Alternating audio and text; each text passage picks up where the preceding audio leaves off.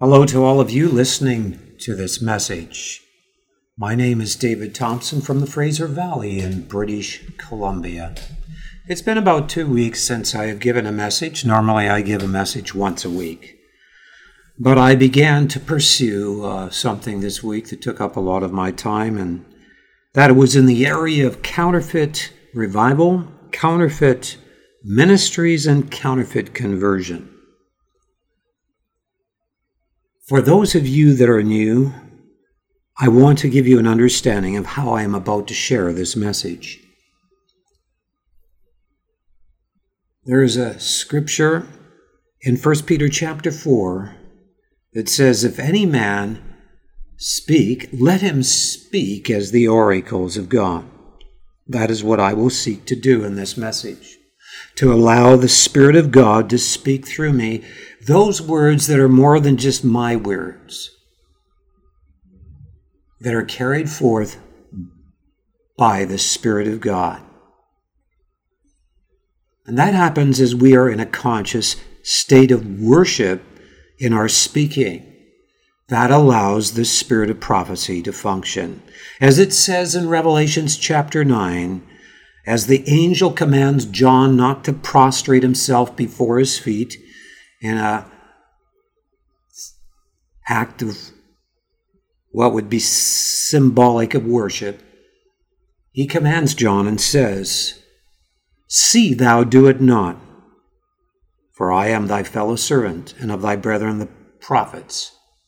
Worship God, for the testimony of Jesus is the spirit of prophecy. In other words, it is out of worship that the spirit of prophecy flows and testifies of who Christ is. Because that is not just coming from our intellect, that is coming from our innermost being. And of course, those that have been brought forth anew by the Spirit of God and immersed in the Spirit of God, known as the baptism of the Spirit of God, the Holy Spirit,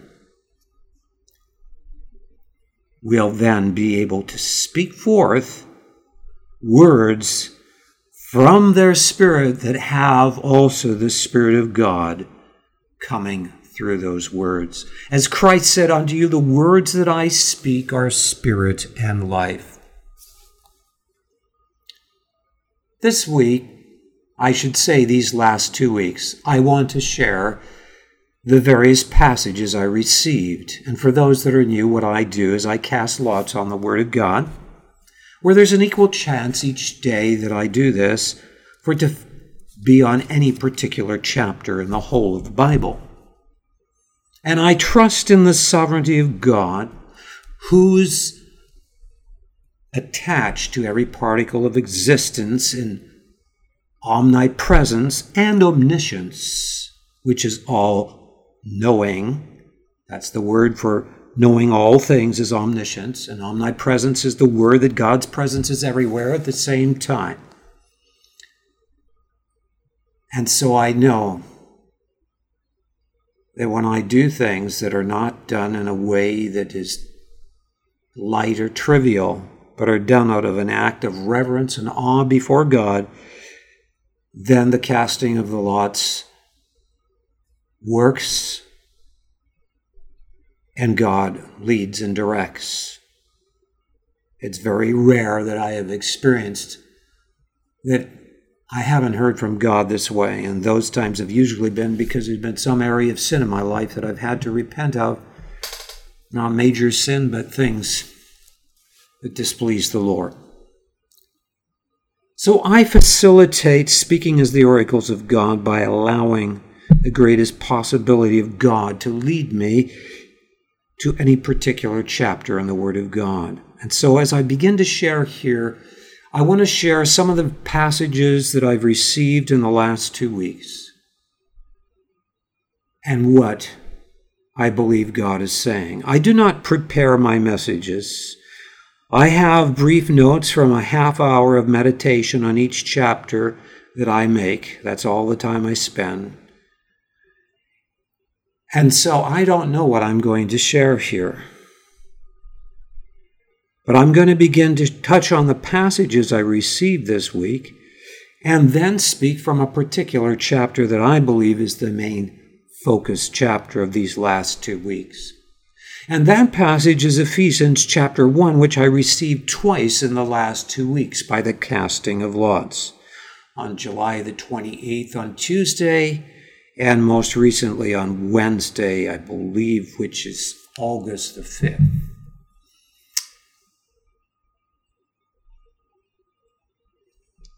Before I get into any of these things, I'm going to just uh,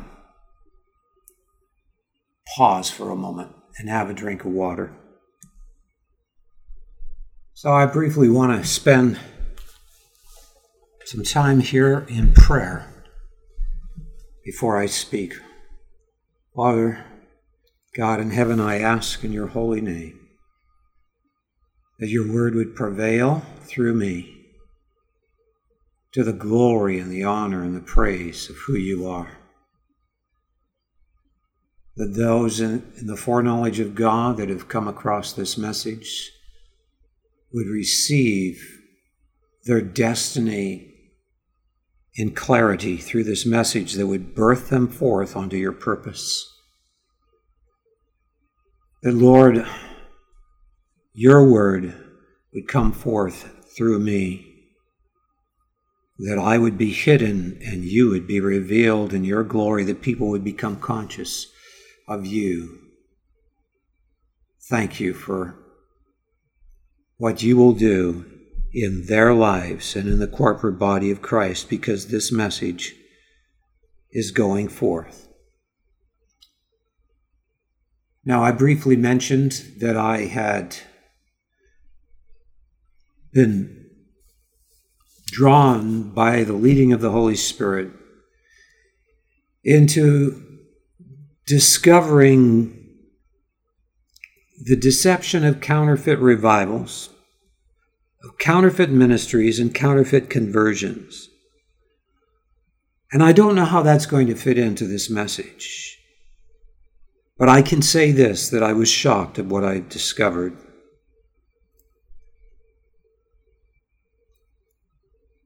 And I understand all the more the urgency of this hour, as Christ said, that in the time just before his coming, there would be such great deception that if it were possible, even the very elect would be deceived. And we are certainly living in that time. And some of the people that many of the people are looking up to in the charismatic movements around the world have entered into very false counterfeit revival, counterfeit conversions, and counterfeit teachings that are contrary to the teaching of the Word of God. Some have equated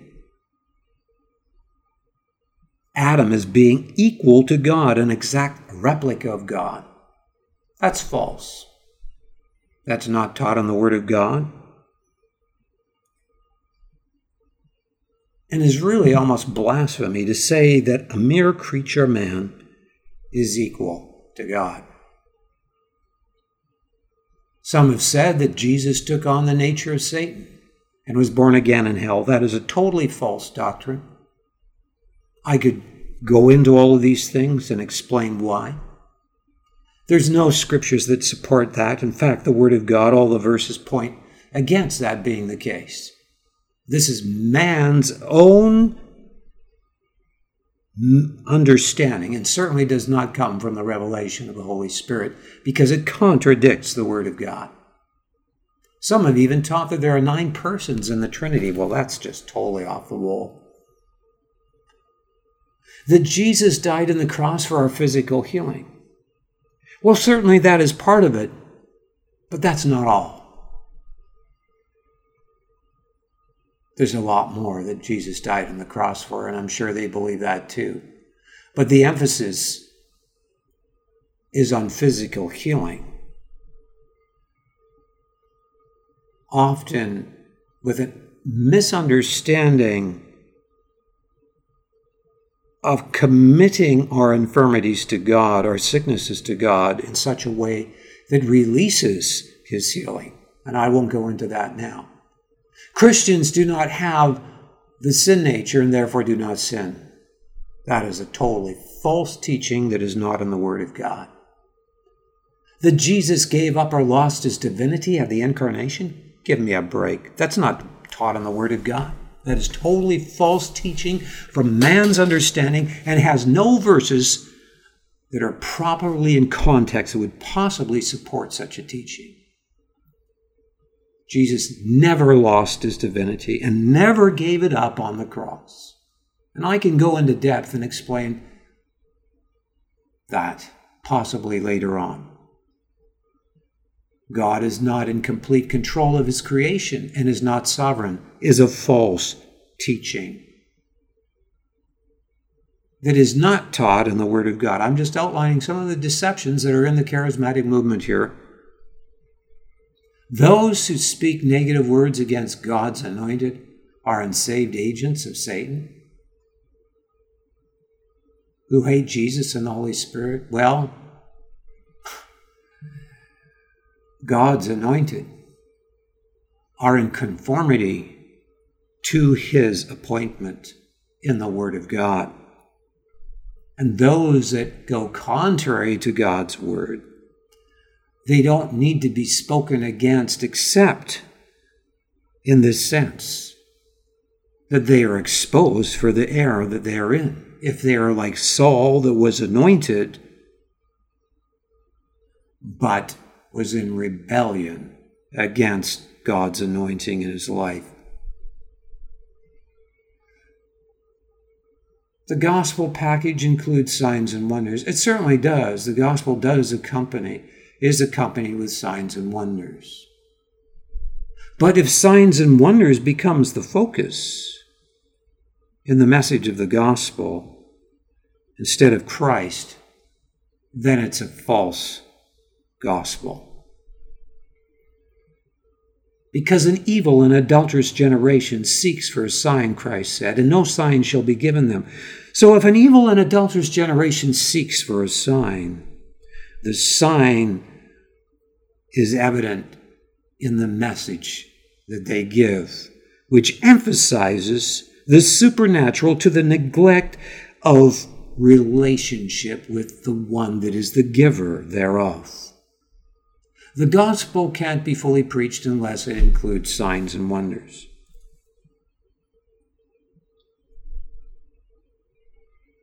I would say the gospel can be preached in the demonstration and power of the Spirit, and whether there's signs and wonders or not, as John the Baptist was regarded as the greatest among men by Christ, even greater than Elijah the prophet that did many miracles and yet did no signs and wonders. And did he not preach the good news of Christ even before Christ died, even as Abraham did, as is described in the Word of God? Course, all of these things I'm just outlining now. So that's just something that I'm bringing out a bit, but I want to now go into the passages I received in the last two weeks. I mentioned Ephesians chapter 1 will be the theme passage. But I briefly want to just touch on before we go some of the other passages I received. I received Hosea 14 on July the 29th. Take with you words and turn to the Lord. Say unto him, Take away all iniquity, and receive us graciously. So will we render the calves of our lips. So shall we render our lips it's saying to break the shell of hardness, pride, and self sufficiency away from God in our lives. Because the word calves, if you look it up in the Hebrew, has this understanding in the original symbol letters. It, means to break up, to frustrate, to violate. Okay, but the symbol letters for it the first is the symbol of the lips of a mouth, which has the understanding in the original of meaning edge, scatter, and blow. And the next is the symbol of a person's head, which has the meaning of being first, prominent. And so it has the understanding of being, of opening the head or breaking with the lips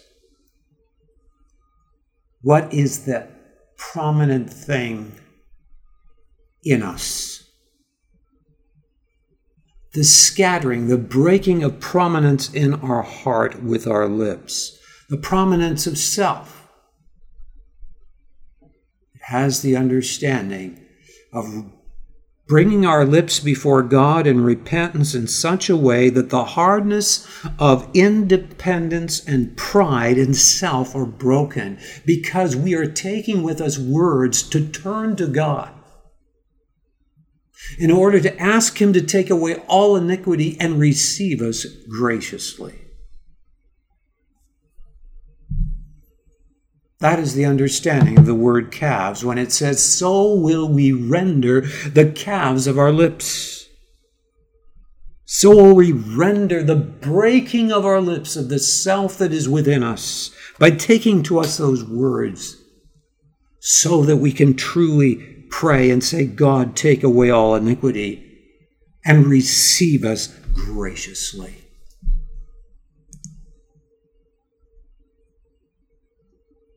In Hosea, this particular chapter goes on. In fact, I have other things here that are similar words to that one on calves.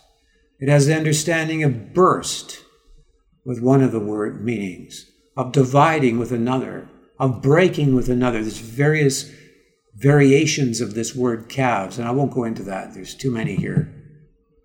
And they, they are related to the meaning of other words. And so the Lord continues to say in Hosea, I will heal their backsliding. I will love them freely, for mine anger is turned away from him. It is then, when we render the calves of our lips, that God heals the bent state of being towards falling away from God. A bent state of being that is prone towards turning away from God. And in this passage in Hosea, it goes on to say, Ephraim shall say, What have I to do any more with idols? I have heard him and observed him. I am like a green fir tree, for on me is thy fruit found. This is the Lord speaking. So once Ephraim sees the absolute abhorrence of his idolatry and casts it off as a filthy garment with those calves of his lips, the Lord says. Not only that I'll heal his bent state of backsliding, but I have seen and observed his heart. And now I'm going to be like a green tree to him. And he's going to realize that his life source wasn't in these things of vanity that leave one empty like a black hole in outer space that sucks in and destroys everything around it because of a nature that is bent against God, that is anti existent and anti life. Now you recognize the very source of life. So that's what was received then, with just touching on that. I also received Isaiah 65. And this again is a long passage. I'm not going to get into it.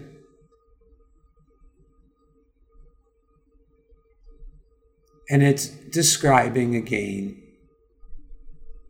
those that are the true servants of God and how He will call them by a new name. And it says in Isaiah 66 14, And ye shall see, and your heart shall rejoice, and your bones shall thrive like grass. And the hand of the Lord shall be known to them that fear him. Now I'm reading this from the Septuagint version, which is a very accurate translation from the older Hebrew Vorlage, which uh, they don't have nowadays, but was used to translate into Greek at that time.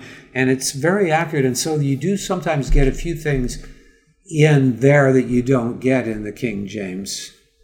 And this is one statement here and the hand of the Lord shall be known to them that fear him. And I do want to emphasize the fear of God in relation to all we are sharing here about overcoming deception, which is rooted in a backslidden, bent state against God that can be very deceptive in a religious practice of our own ways. We go on, and on Saturday, I received Jeremiah 9. And in this, I bring out this verse Thus saith the Lord, Let not the wise man glory in his wisdom, neither let the mighty man glory in his might. Let not the rich man glory in his riches but let him that glorieth glory in this, that he understandeth and knoweth me, that I am the Lord which exercise loving kindness, judgment, and righteousness in the earth. For in these things I delight, saith the Lord. Behold, the days come, saith the Lord, that I will punish all them which are circumcised with the uncircumcised. So the emphasis here is in who we are glorying in. Are we glorying in all of our wisdom that we got from the Word of God and puffed up with mere knowledge? Or are we glorying in the fact that we have an intimate relationship with God so that we actually know Him intimately and understand Him intimately? That God is the one that exercises loving kindness and judgment and righteousness in the earth. It is the recognition of who God is. In the context of all the contradictions of suffering in the world, that brings us into a place of fellowship and intimacy with God, and that may well be explained later. Jeremiah 15 says this on August the 3rd Thy words were found, and I did eat them and thy word was unto me the joy and rejoicing of mine heart, for I am called by thy name, O Lord God of hosts.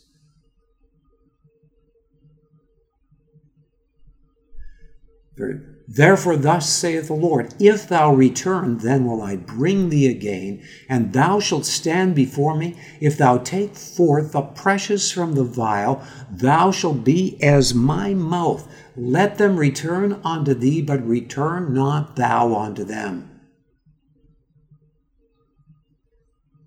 So God is saying, if you want to be my mouthpiece, you must take the precious from the vial.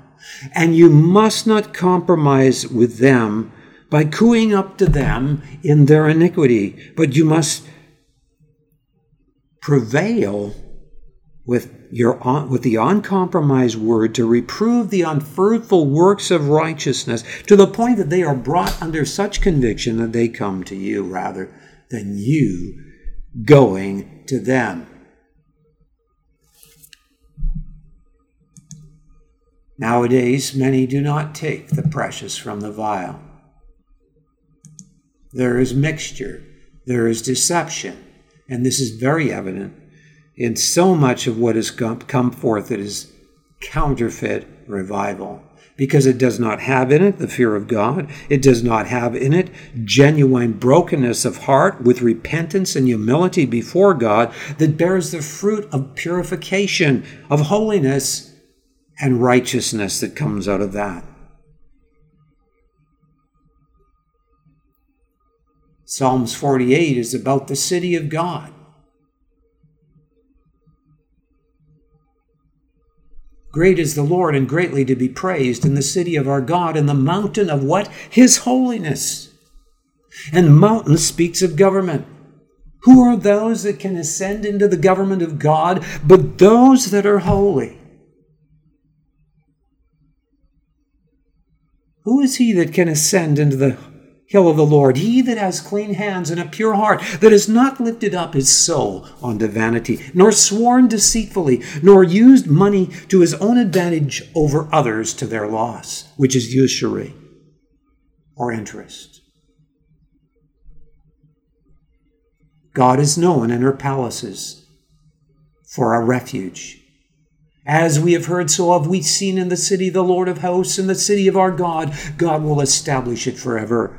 Selah, that meaning meditate on that. That God will establish his city forever. That is his city of holiness.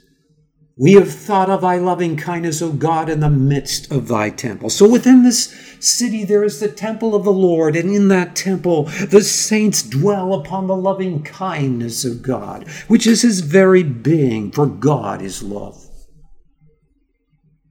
And I will be sharing more about the very being of God being love, and how that contains the holiness of God according to thy name, which is the very being of who God is, expressed to creation. Name has the understanding of expression of who God really is to creation. The word soul has the understanding of who one really is in themselves. That is what you will find in the Old Testament Vine's definition between the word soul, which means life, and the word name.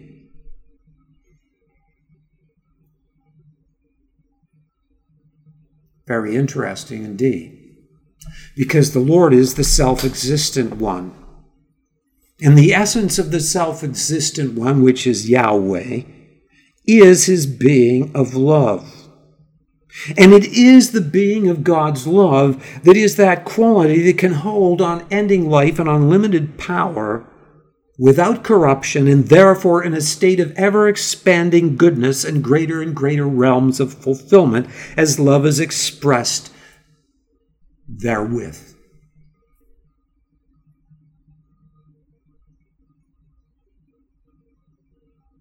According to thy name or thy being, O God, so is thy praise unto the ends of the earth. Thy right hand is full of righteousness. Speaking of Jesus Christ, the Son of God, who is on the right hand of the Father.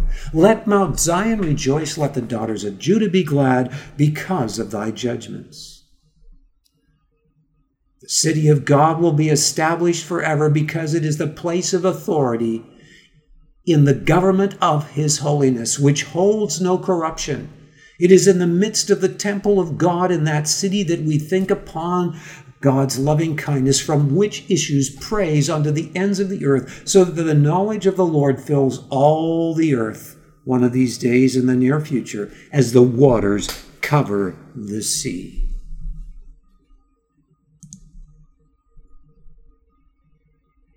God is calling us as his people to give him no rest until his bride church comes forth and burns as a torch bright in every community and city upon the earth, which is accumulated in Jerusalem, breaking forth as a bright light, as the very seat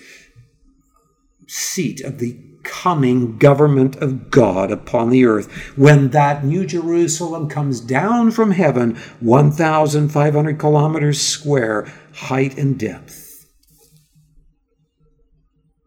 What a sight that will be, as described in Revelations chapter 21 and 22.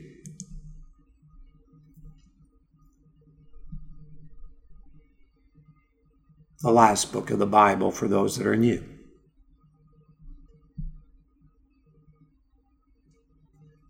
On Tuesday, I received Genesis 22, and this is very significant too. This is where Abraham is tempted by God to offer his son Isaac on the altar.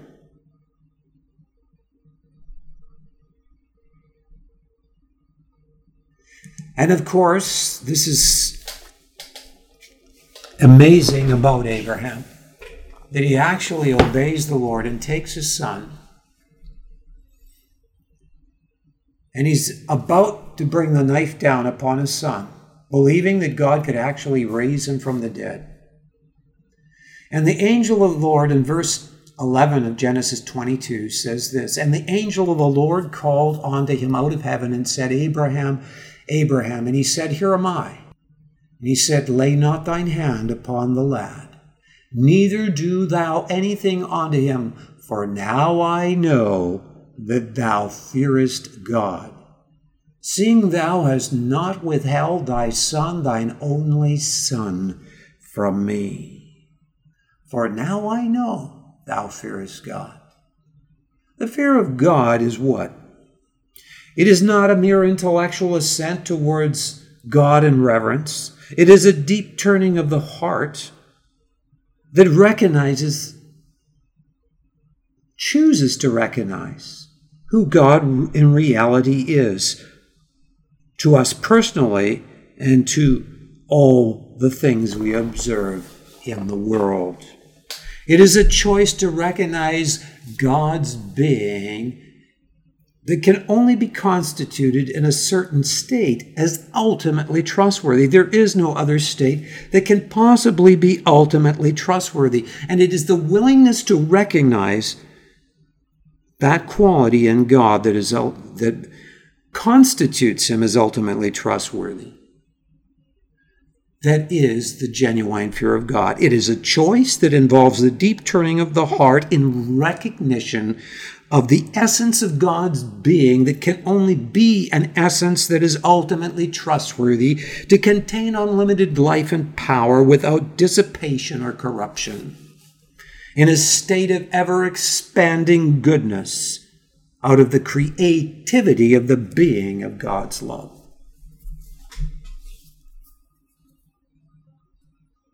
And I will expand upon this as we go on. I will say this here as I sense the Holy Spirit has just began to reveal this to me in the last day or so. That the inner conscience of people, when they choose not to sear it, to ignore it, that inner conscience, which is an innate awareness of what is good from what is not good, is always pointing towards this quality in God's love. And I believe right here is the right place to begin speaking something that I often teach in my messages because I want people that are new, that do not understand these things, to know about it. And the others that have heard me teach before, I always say it in a different way, so there's always something new to learn.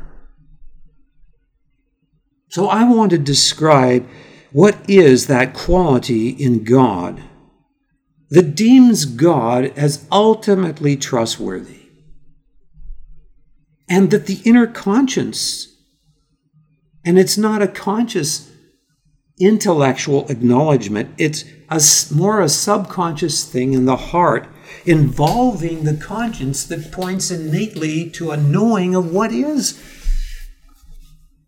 ultimately good, which must be a quality that is in a constitution that is ultimately trustworthy in order to contain goodness without corruption. If there was corruption, it would no longer be good. God is described in the Word of God by different names.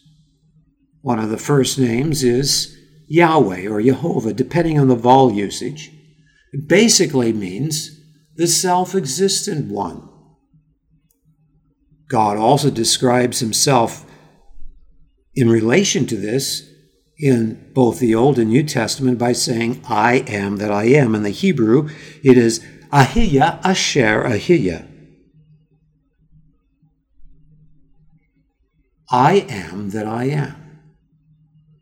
Jesus Christ said that he was the I am. He was saying the same thing. He was saying that I am the self existent one. That is one of the names of God. It, in essence, is saying that I am the very source of all reality. So you ask yourself, okay, what is reality? Well, you find in the dictionaries that if you look up the definition of the word truth, that the word truth basically is described in various dis- dictionaries as that which is real.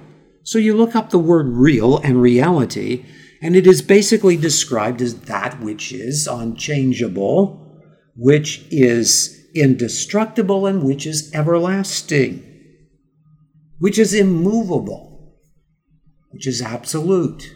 That is the description of reality, basically in various dictionaries. God is saying that He is the very source of reality, the I am that I am. So, what is the essence of reality?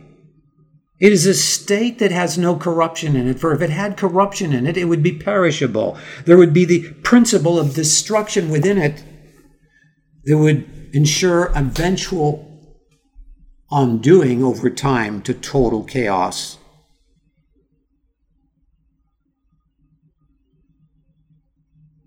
There are two laws. There's the first and second law of thermodynamics in science. The first law says that matter always exists in some state or another. It may be changed into different forms, but it's always there. And the second law says that everything left on its own always goes in a direction of disorder to greater and greater disorder, onto total chaos. So these two laws, when you put them together, are amazing contradiction. The first law is, in essence, saying that something existed without a beginning. And yet, the second law is saying that everything should have come to total chaos in the infinite past because Left on its own, everything goes in the direction of disorder. And yet, here we are as a contradiction to that in a highly complex universe with tremendous design where even the cell itself has in it little machines that operate that are more complex than an outer space, than a spaceship going to outer space, landing on a planet, reproducing itself, and spreading and flying to other planets and continuing to reproduce itself. That's a known fact in science. And you can look at the experts in this area, such as a book called Darwin's Black Box. So this points to God as the ultimate source of reality, and reality has no corruption in it. It is totally full of life with no corruption. So, what is the essence of the reality of God's being? It is love. And love is a quality that always chooses the highest lasting good over any more immediate choice of self gratification. It is independent of feeling, it can involve feelings, but the highest form of love, which is God, who is love, always chooses the highest lasting good. to the denial of anything that would be less, that would be a more immediate fulfillment. This love, therefore, is innate in its being to be, as it were, a blazing fire of judgment against the slightest word, thought, and deed that would be contrary to this quality that always chooses the highest lasting good over any more immediate choice, which would be, of course, a choice that would involve corruption and therefore could not contain unlimited power and life without dissipation and eventual destruction. So we have the being of God's love, which is the defensive aspect of his love, which is his holiness. It is like a blazing fire of judgment against the slightest word, thought, and deed that is contrary to this highest state of love.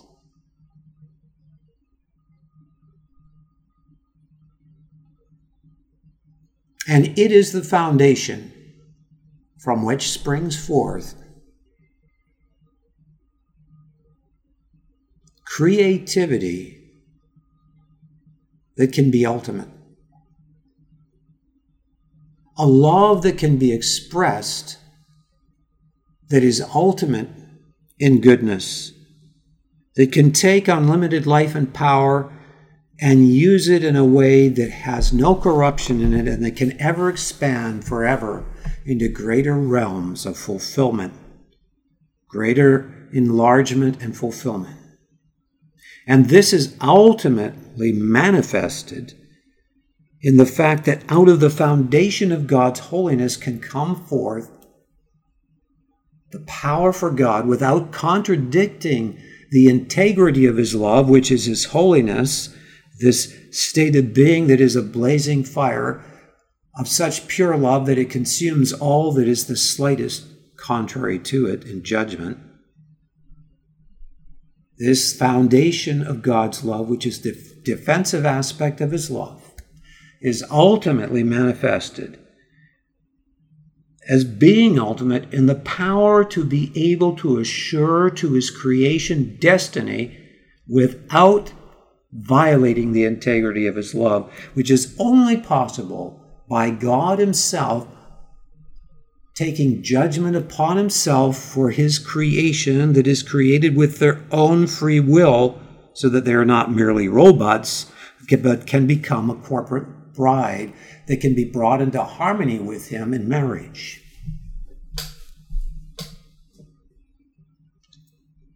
And there's volumes that one can talk about in that regard. We are the source of our own action, therefore, we are self responsible. We were created in the image of God with the capacity to create like God.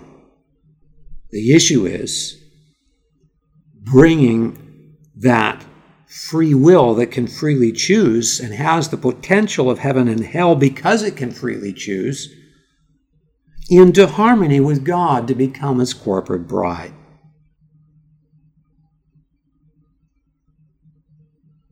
So, the two aspects of God's being, of love, are, as it were, very well illustrated as the ultimate negative and positive of the universe. The ultimate negative, so to speak, which represents a negative symbol in math, is representative of cutting off all that is contrary to his being of love.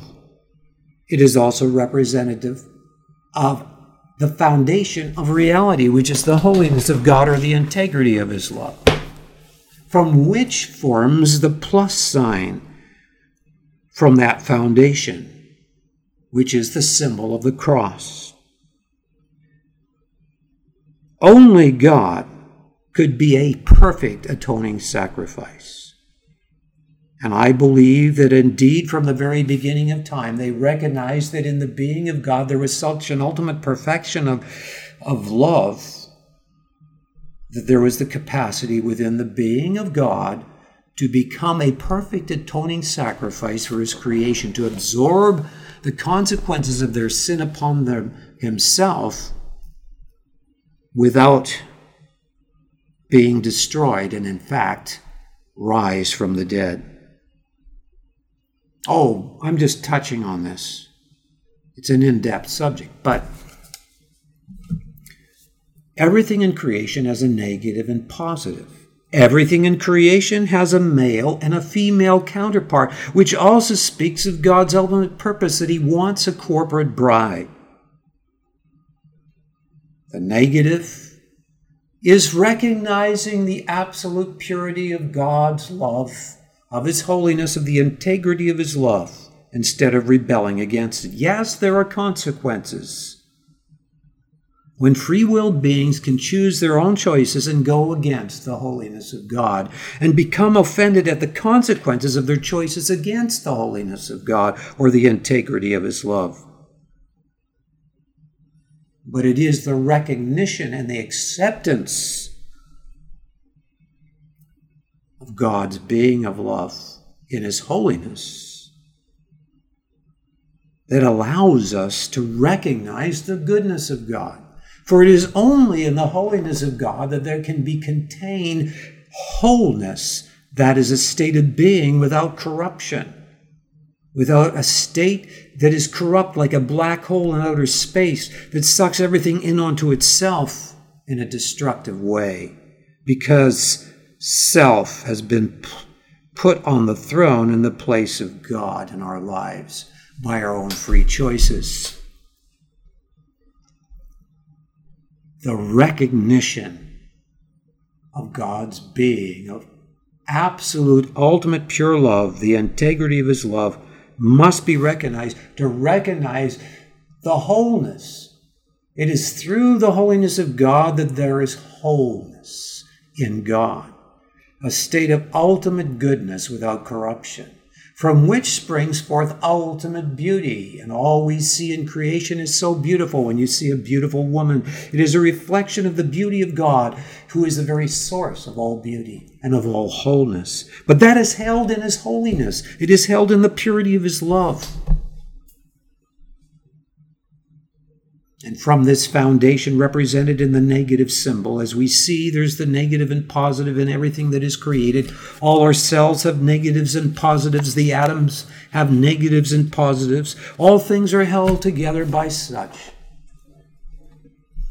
And it's ultimately represented in God, who is love, in this integrity of his love, from which springs forth the positive symbol, which is that God's love is so great that He condescended into this time and space realm in the full expression of Himself, which is His Son, and suffered more than you, a mere creature. And humbled himself more than you, a mere creature, and absorbed all the judgment of this world upon himself, so that we could actually choose to repent and be reconciled to God and to receive forgiveness and assurance of forgiveness and assurance of ultimate destiny and purpose with God that will go on forever in greater and greater realms of fulfillment and enlargement in fellowship with God as part of His corporate bride in fellowship with Him.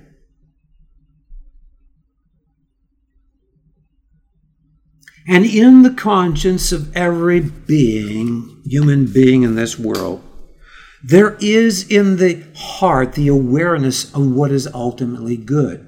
Of what is ultimately good must be ultimately trustworthy. It is the awareness that there must be judgment for that which is contrary to what is good. What is ultimately good, which is this love that is so pure. And in that awareness, there's the awareness that a God that has a love that is so pure must be ultimately good. And that uh, goodness must be ultimately manifested in the power of God to be able to assure forgiveness. And so, within the being of God, there has always been the reality that He not only has the capacity to be a perfect atoning sacrifice, but is in reality that, and that was even before the creation of the world. For there are various verses which mention this.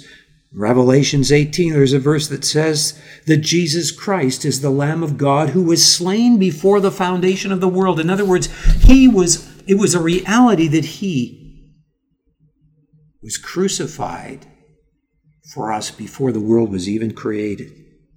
That was a reality in the being of God, not just a capacity. And from the very time of Adam and Eve, there was the recognition of these two aspects of the being of God, which could only be what is ultimately trustworthy to be able to contain unlimited life and power without corruption.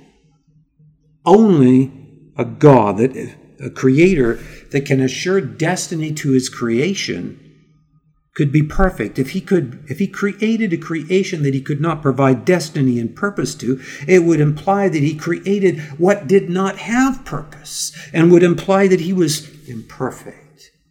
But no God is revealed as ultimately trustworthy in that within his being there is such goodness contained out of his holiness that it is ultimately expressed in reality in the power to those who repent to receive the assurance of forgiveness and recognize that forgiveness lies only in the being of God, not in anything of ourselves.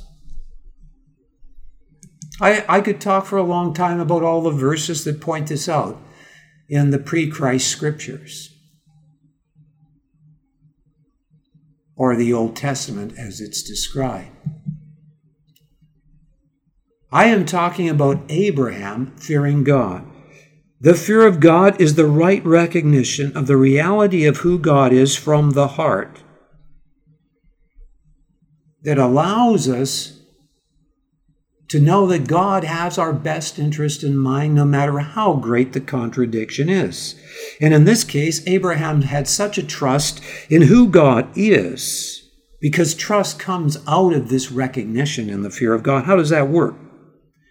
Well, it's described in the New Testament this way that faith works by love. So, how does faith work by love? Faith works by love. This way, it springs out of the fear of God. When there is a true turning in the heart to recognize God and to receive God in His holiness and in His mercy, the ultimate negative and, manif- and positive of God's being, of love. When there is that, there is the recognition of God's mercy and how great it is to us personally because we first recognized and received the holiness of God without offense. In other words, we, instead of being offended at the consequences of God's holiness, recognize that we deserve judgment and an existence that is less than nothing, which is an existence of torment. But because of God's mercy, we receive because we receive God's holiness, we also recognize God's goodness out of its holiness, which is, causes us to recognize the greatness of His mercy to us. And when we recognize the greatness of His mercy to us, we recognize the greatness of His love. And it is in the recognition of the greatness of His love, which is manifested in the grace of God that comes out of the holiness of God or the recognition of His mercy. That there is the response of faith. Faith works by love. Faith means in the New Testament moral persuasion. Moral persuasion in who God is to the point that our spirit, that is like a clenched fist in its unborn state of rebellion against God, opens up from that state of hardness and pride and cries out like an open hand of surrender and says, God, be merciful to me, a sinner. And in that state of trust, which is outward from self, is a state of selflessness. So our spirit is brought into a state of selflessness, our inner being. The inner being of our spirit and soul, in measure our soul, is brought into a state of selflessness in the recognition of the greatness of God's mercy and therein his love towards us personally. And in that comes the other open hand, which is represented in the Holy Spirit of God, to dwell with our spirit in that state of selfless trust. Now the hand cannot close into a clenched fist again, because there's the dwelling of the Spirit of God with our spirit in a state of faith, which is the new nature, that is clearly described in 1 John when it says, This is the victory that overcomes the world, even our faith and whatsoever is born of God overcomes the world. So our faith is what is born of God, and it is our faith that overcomes the present system of things that is based on a corrupt state.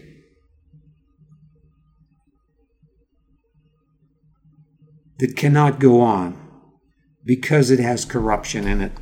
It is a state of self worship in independence from God that is like a black hole in outer space that eventually totally self destructs because it has corruption in it, contrary to the being of God that has no corruption in it.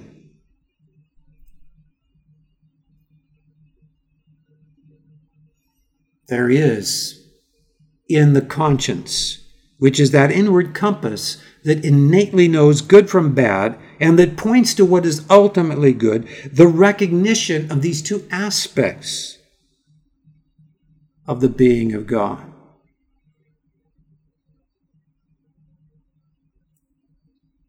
I don't have time to go into many questions about these things. So I want to do a summation here on Abraham. The key in this verse is For now I know that thou fearest God seeing thou hast not withheld thy son, thine only son, from me. Abraham was persuaded. He had the response of faith. Remember, the word pistis means moral persuasion in who God is in the New Testament, and the word amen in the Old, in other words, basically means the same thing without getting into detail. So, out of the fear of God, there's the right recognition of God, in which there's the recognition of that only quality that can be ultimately trustworthy, which is this love that does not violate its integrity and is substitutionary, is able to provide destiny through perfect atoning sacrifice in God Himself, ultimately revealed in His one and only Son. And for those that are new, I just want to briefly mention here that we do not believe in three gods. There is only one God. God is in three personages, or if you don't want to use the word personage, conscious states of being like we are, in government that transcends time and space and sees the end from the beginning. He's known as the Father in that state. He is the the word Father means originator. He's the originator of all things as the Father, and he sees the end from the beginning because he is beyond time and space. And so God, if he could not be in personage in that realm, would not be God. He could not be his person in that realm. How could he possibly be ruling in that realm? But God is also expressed into his creation, and the Son is the full expression of God the Father into his creation. The word Son means expression. Jesus Christ is also called the Word of God, and the word Word means expression. It says in Hebrews 1 3 that Jesus Christ is the full expression of the Father. He, if God could not be in personage within the time and space realm of his creation, he would no longer be God because he could not rule over that dimension. And God also is in the Holy Spirit an omnipresence, filling all things. So there's the three ultimate aspects of existence that which is beyond time and space, that which is in time and space, and that which fills all space.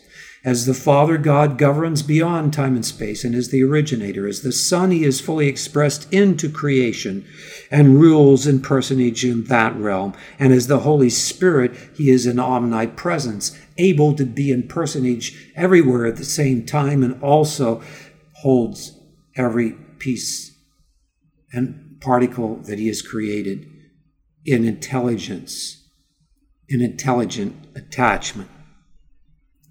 To be, therefore, to be in an ongoing state of genuinely fearing God from the heart is to be choosing to rightly recognize the being of God and His love with its integrity of required judgment, from which issues mercy is ultimately trustworthy.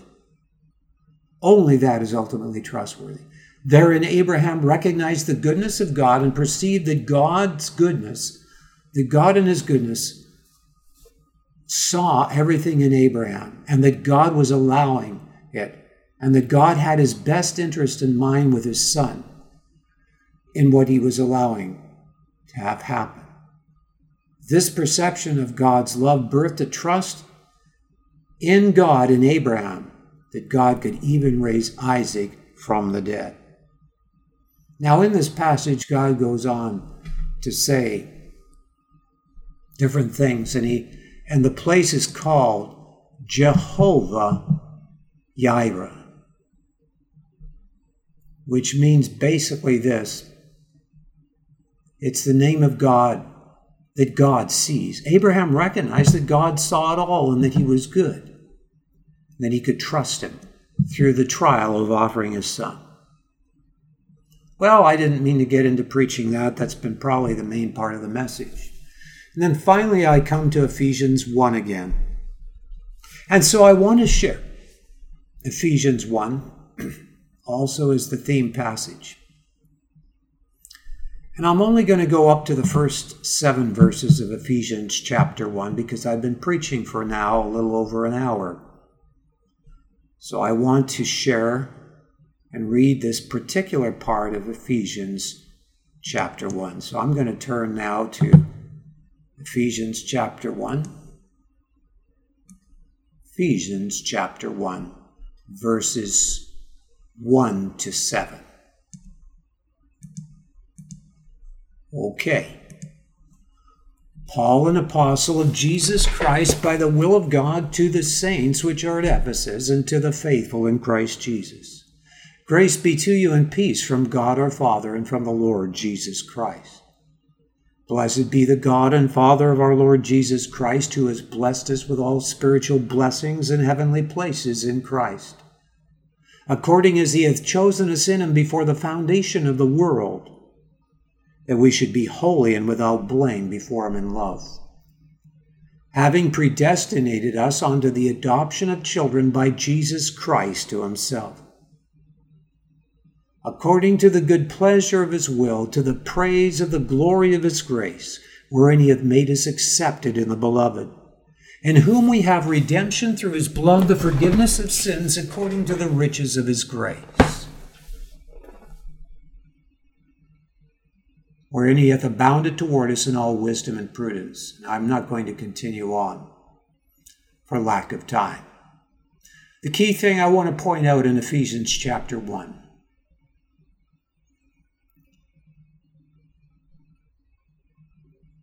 is that in verse 6, this is the theme verse. The purpose of God is this that we should be to the praise of the glory of His grace, wherein He has made us accepted in the beloved. We are made accepted in God when we become those that are to the praise of the glory of His grace.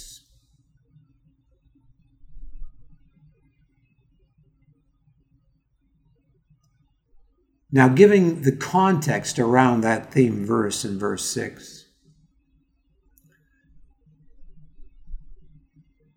Paul is lit, almost worshiping God as he writes down these words. It's, it's like he's worshiping God. He's saying, Blessed be the God and Father of our Lord Jesus Christ, who has blessed us with all spiritual blessings in heavenly places in Christ.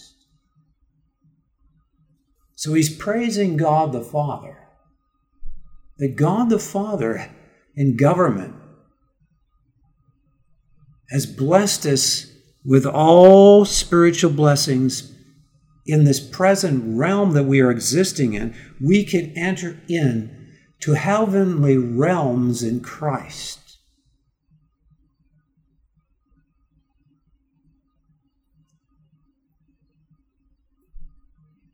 God, the Father, was the one that allowed us in this present time and space realm to be able to experience that relationship of fellowship with God.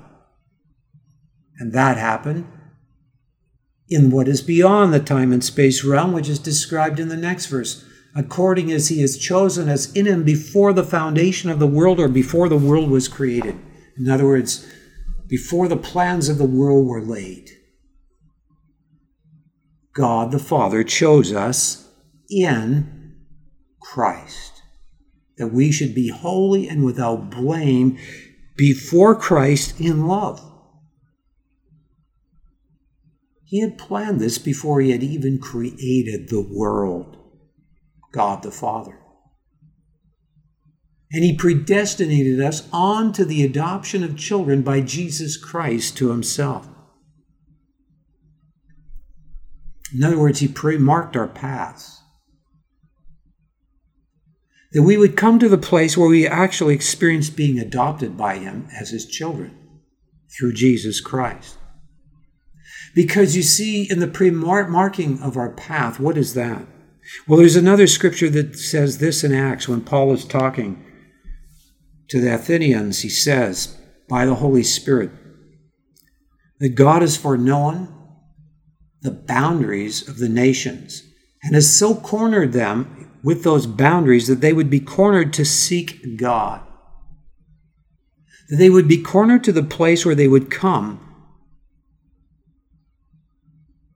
to seek and find their ultimate destiny in their Creator.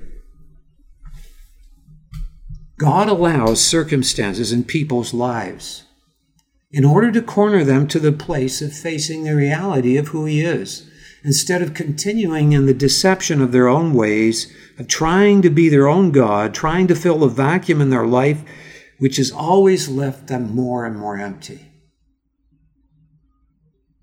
In a state of self delusion and emptiness.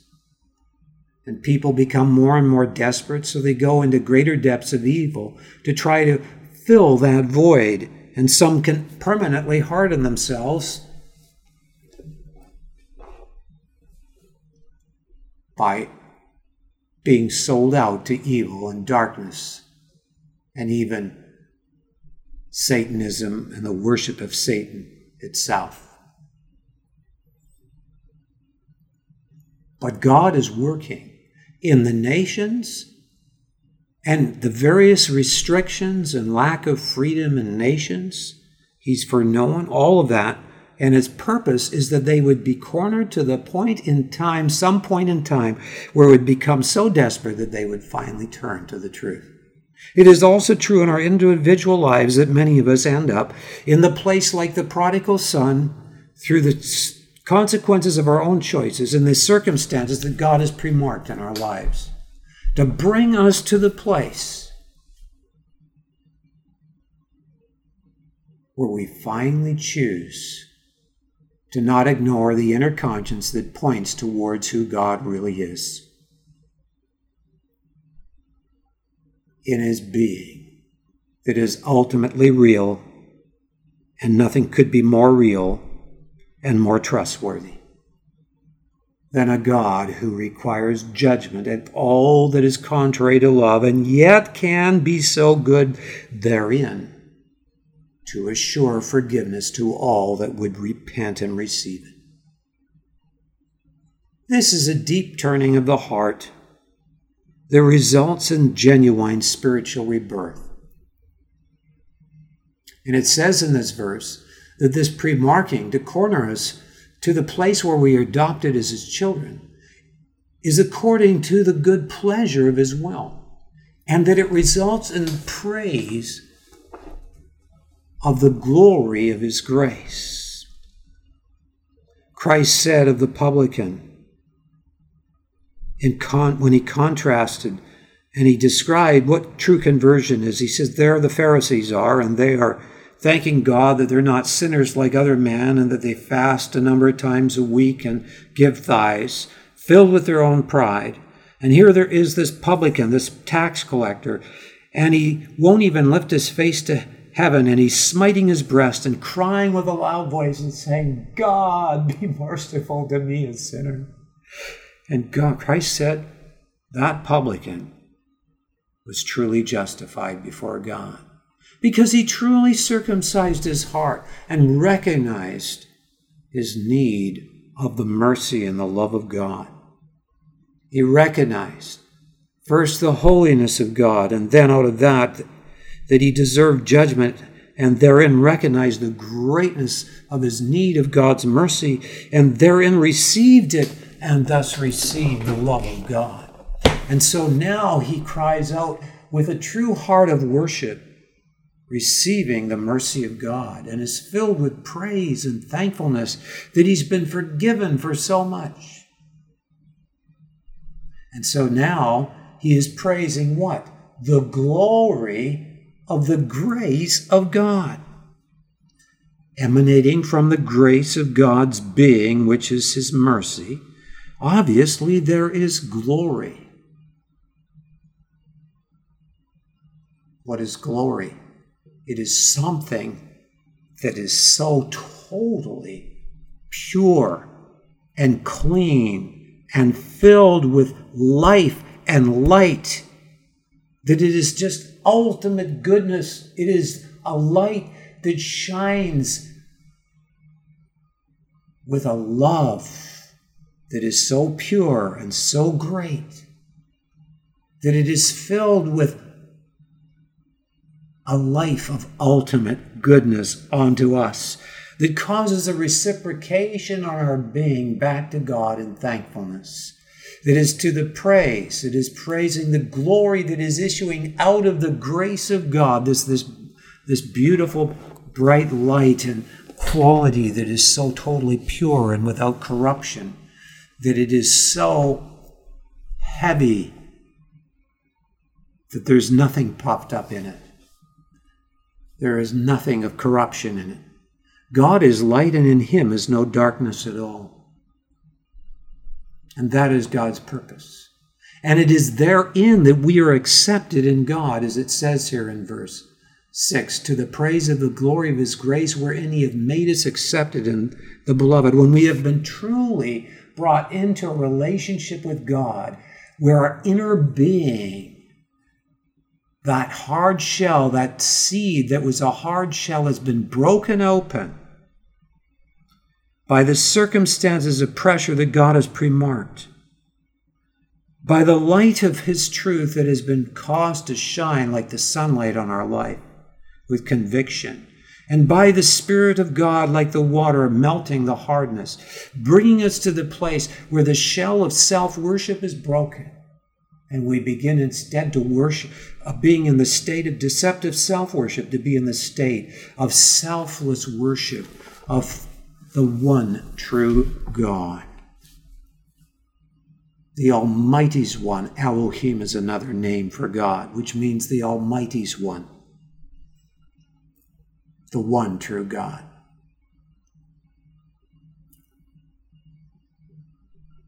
And God is wanting his corporate bride.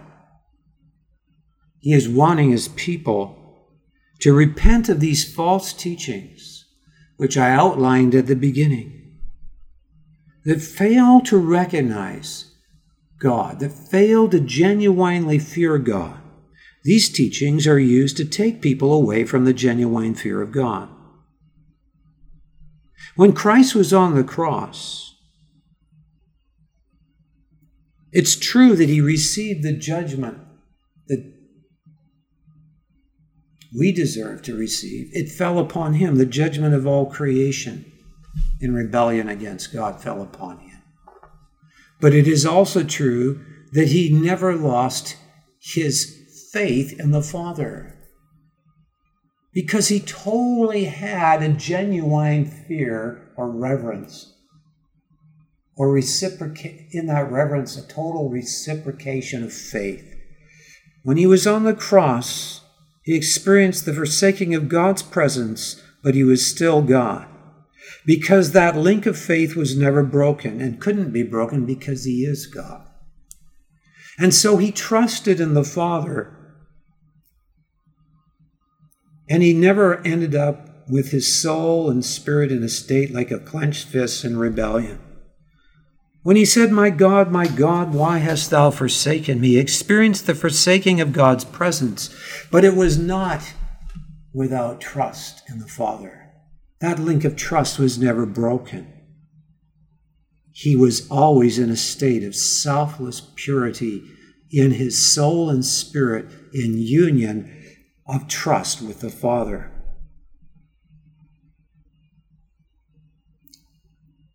That is why it says in Romans 1 4 that Jesus Christ was raised from the dead by the Spirit of holiness. His spirit was totally holy, totally pure in its trust unto the Father. It never did allow corruption in it.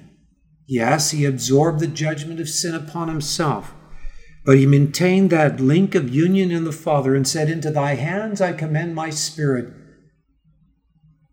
And because of that, because of the Spirit of holiness in Jesus Christ, God the Father could raise him from the dead because that link never was broken. It couldn't be.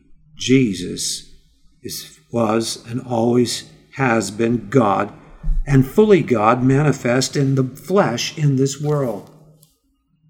Before he died on the cross, when he died, and after. And to teach otherwise is to deny who God is. And to fail to recognize who God is. He is ultimately trustworthy, and He is only ultimately trustworthy because He has no corruption in Him. And can, in the integrity of His love, and has absorbed and tasted death for all, so that they can repent and receive forgiveness, who have through the physical creation indirectly sinned against God and not directly against His Spirit of goodness. This is the good news. And God is calling us as His people to become His corporate bride, to be that city, to be that temple that recognizes His loving kindness. There's a scripture in Ephesians that says, Paul is praying, and he says, one of the things he says is that he wants us to know the exceeding riches of God's inheritance in the saints. And it talks about knowing the inheritance of the saints in light. And God wants our heart to open up to who He is and totally be reciprocative of who He is and His mercy towards us and His love that was outpoured in His blood on the cross that can cleanse us and make us white as snow when we receive His atoning work. He wants us to recognize. And it says, as we have received Christ Jesus the Lord, so we're to walk in it. So, in the way we receive Christ, like that publican and sinner, so we are to continually go on in that reciprocative state of worship that is to the praise of His glory. And what that will do is it will cause us to love one another. It will cause us to see how precious each person that is living a holy life that's a saint, that is seeking to walk with God, how precious their life is to God, and how great God's inheritance is in them. And we will see them out of the light of who God is. This light that is filled with such purity that we will begin to recognize God's inheritance in the saints in light. And that's out of recognizing the greatness of this light of love that is filled with such holiness and such grace. May we learn to delight to dwell in his temple upon his loving kindness, so that we are knit together as living stones to be that city of God, to be that corporate bride that he's coming for, for the hour is urgent and judgment is great that is coming upon the earth, and the deception in the body of Christ is very great at this time.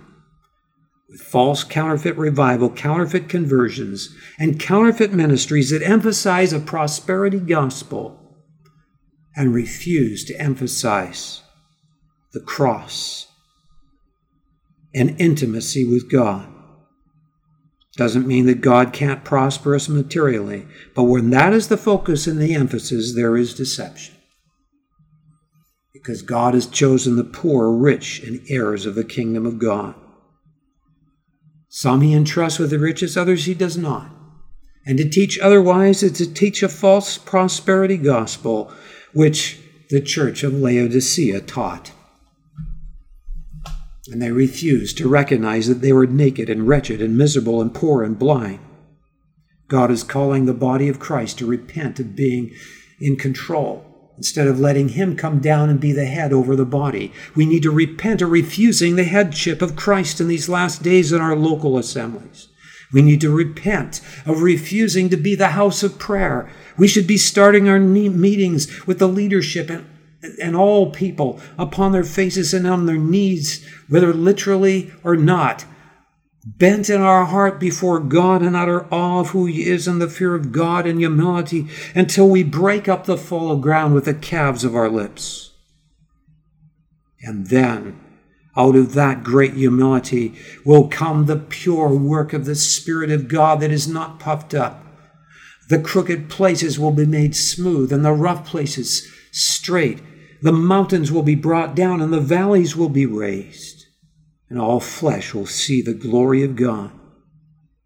And so it will be that when the world system is destroyed and the Antichrist system is destroyed, as is described in Isaiah 24 by that great earthquake, and in Revelations by that great earthquake, as it says in Isaiah 24, there will be assemblies that will praise Him in the midst of the fires. It says there they will worship God. They will be His bride. And as the Lord says, as truly as I live, says the Lord, all the earth shall be filled with the glory of God, and praise will spring forth around the world as buds from a garden, and the glory of God will fill all the earth. As the Antichrist is destroyed in his Babylon system by that mighty earthquake, after the f- first Babylon is destroyed by fire in the last days. So, I encourage denominations to repent not letting the body of Christ. I could talk a lot about this, but there's not time. I've been now preaching for an hour and 22 minutes approximately. So I will sign off now, and I thank you for listening to this message. May God bless you all. Thank you.